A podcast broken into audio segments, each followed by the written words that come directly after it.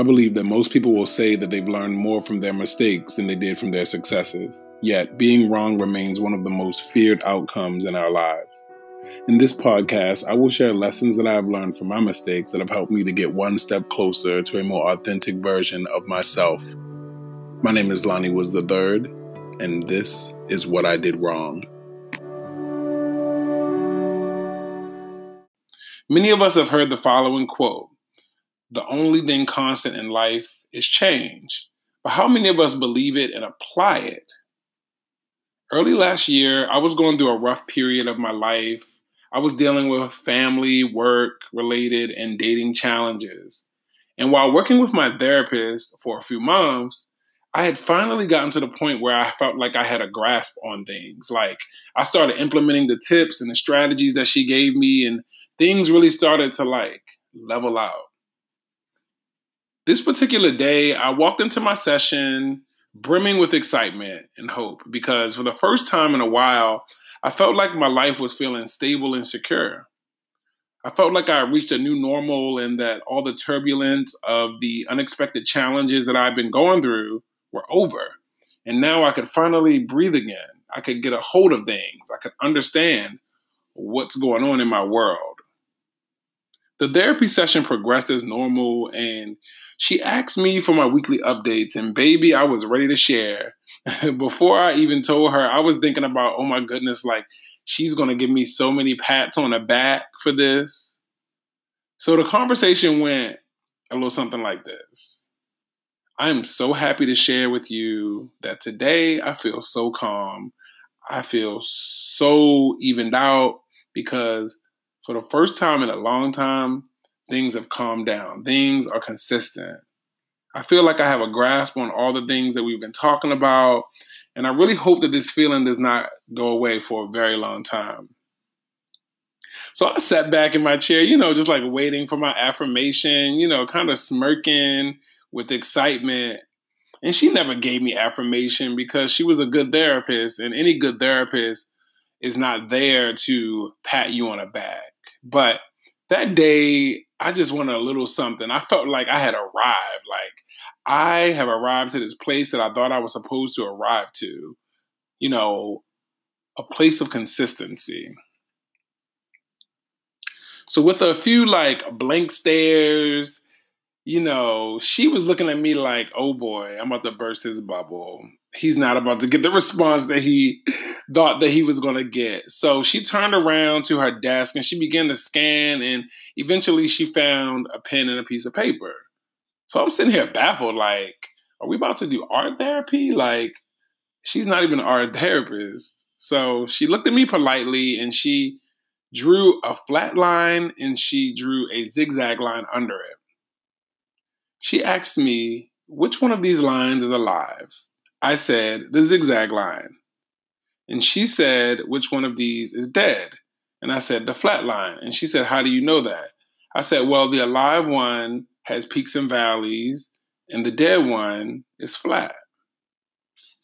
And um, she really looked at me and said, yes, exactly. And I have to let you know something. The only thing that remains consistent is something that is dead. I sat for a few moments of silence as the comfort of consistency began to fade away like stretch marks after using cocoa butter consistently for a few weeks. She went on to say, Life will have ups and downs. And instead of hoping for consistency, it may be a better use of our time to live in gratitude and also just be prepared in knowing how to cope with the surprises. And then she used the example of a tornado. She said, you know, if you knew a tornado was coming ahead of time, what would you do? I said, well, I would prepare. I would board my house up. I would, you know, pack my things. I would weather the storm. And she assured me that life surprises can be just like a tornado, unexpected and reckless. But that the beauty is that we can gain tools to brace the storm if and when it comes. So I took a deep breath and I took this all in. And to be honest, I wasn't really feeling it. Like part of me believed that she was right, But the other part of me was shattered because her alternative to consistency was just like, what? Weathering the storm?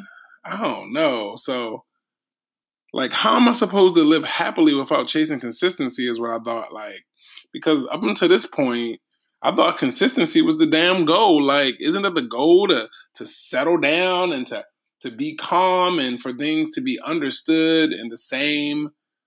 And you know, her example really, really, really kind of shook me up. Cause, like, for example, like many of us freak out when our weight goes above or below what we are used to or what we deem as our consistent weight. Many of us get bent out of shape when it rains or on the way to work, but we're like, you know, it wasn't in the forecast, so it breaks up our routine.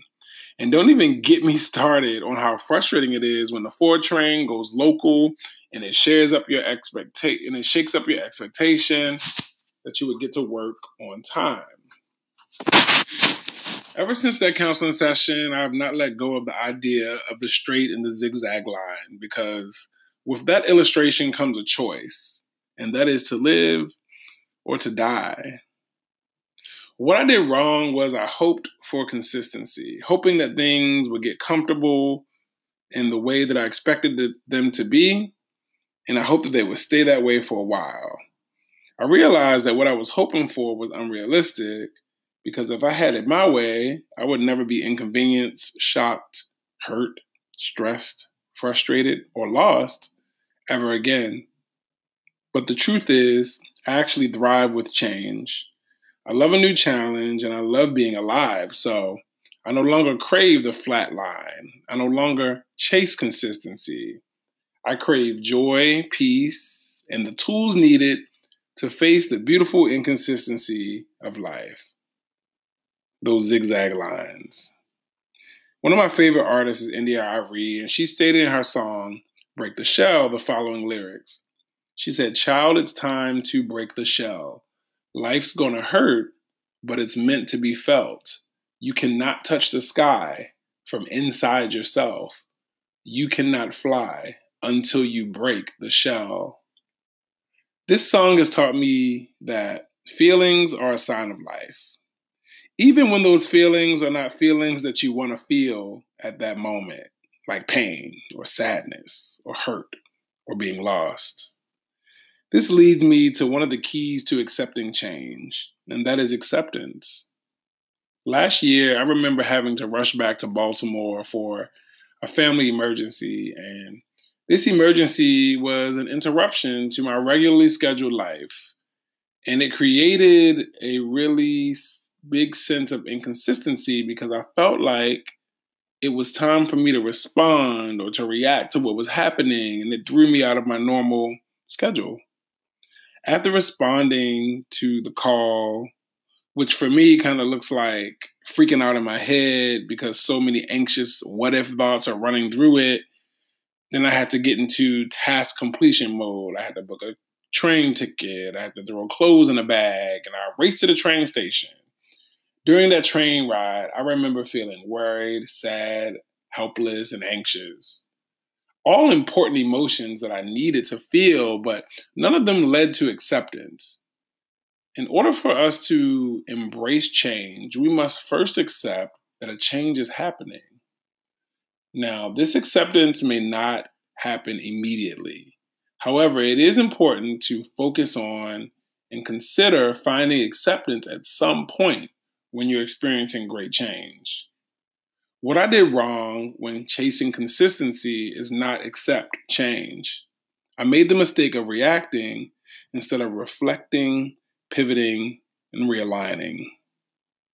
And through my mistakes, I learned that my time is better spent living in the present and not chasing consistency. Because the pursuit for consistency is sort of like the pursuit of money and fame. It is never ending, and temporarily satisfying. As always, I leave you in love, peace, and style. And remember that growth is meant to refine you and that your mistakes should never define you. I am Lonnie Woods III, and this is what I did wrong.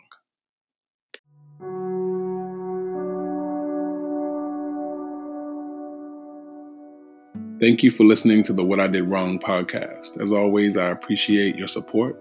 Catch new lessons each and every week on Wednesdays. Feel free to follow me on Instagram at Lonnie Woods the Third or visit my website at LonnieWasTheThird.com. Until we meet again, remember that regret was meant to refine you and that your mistakes don't have to define you.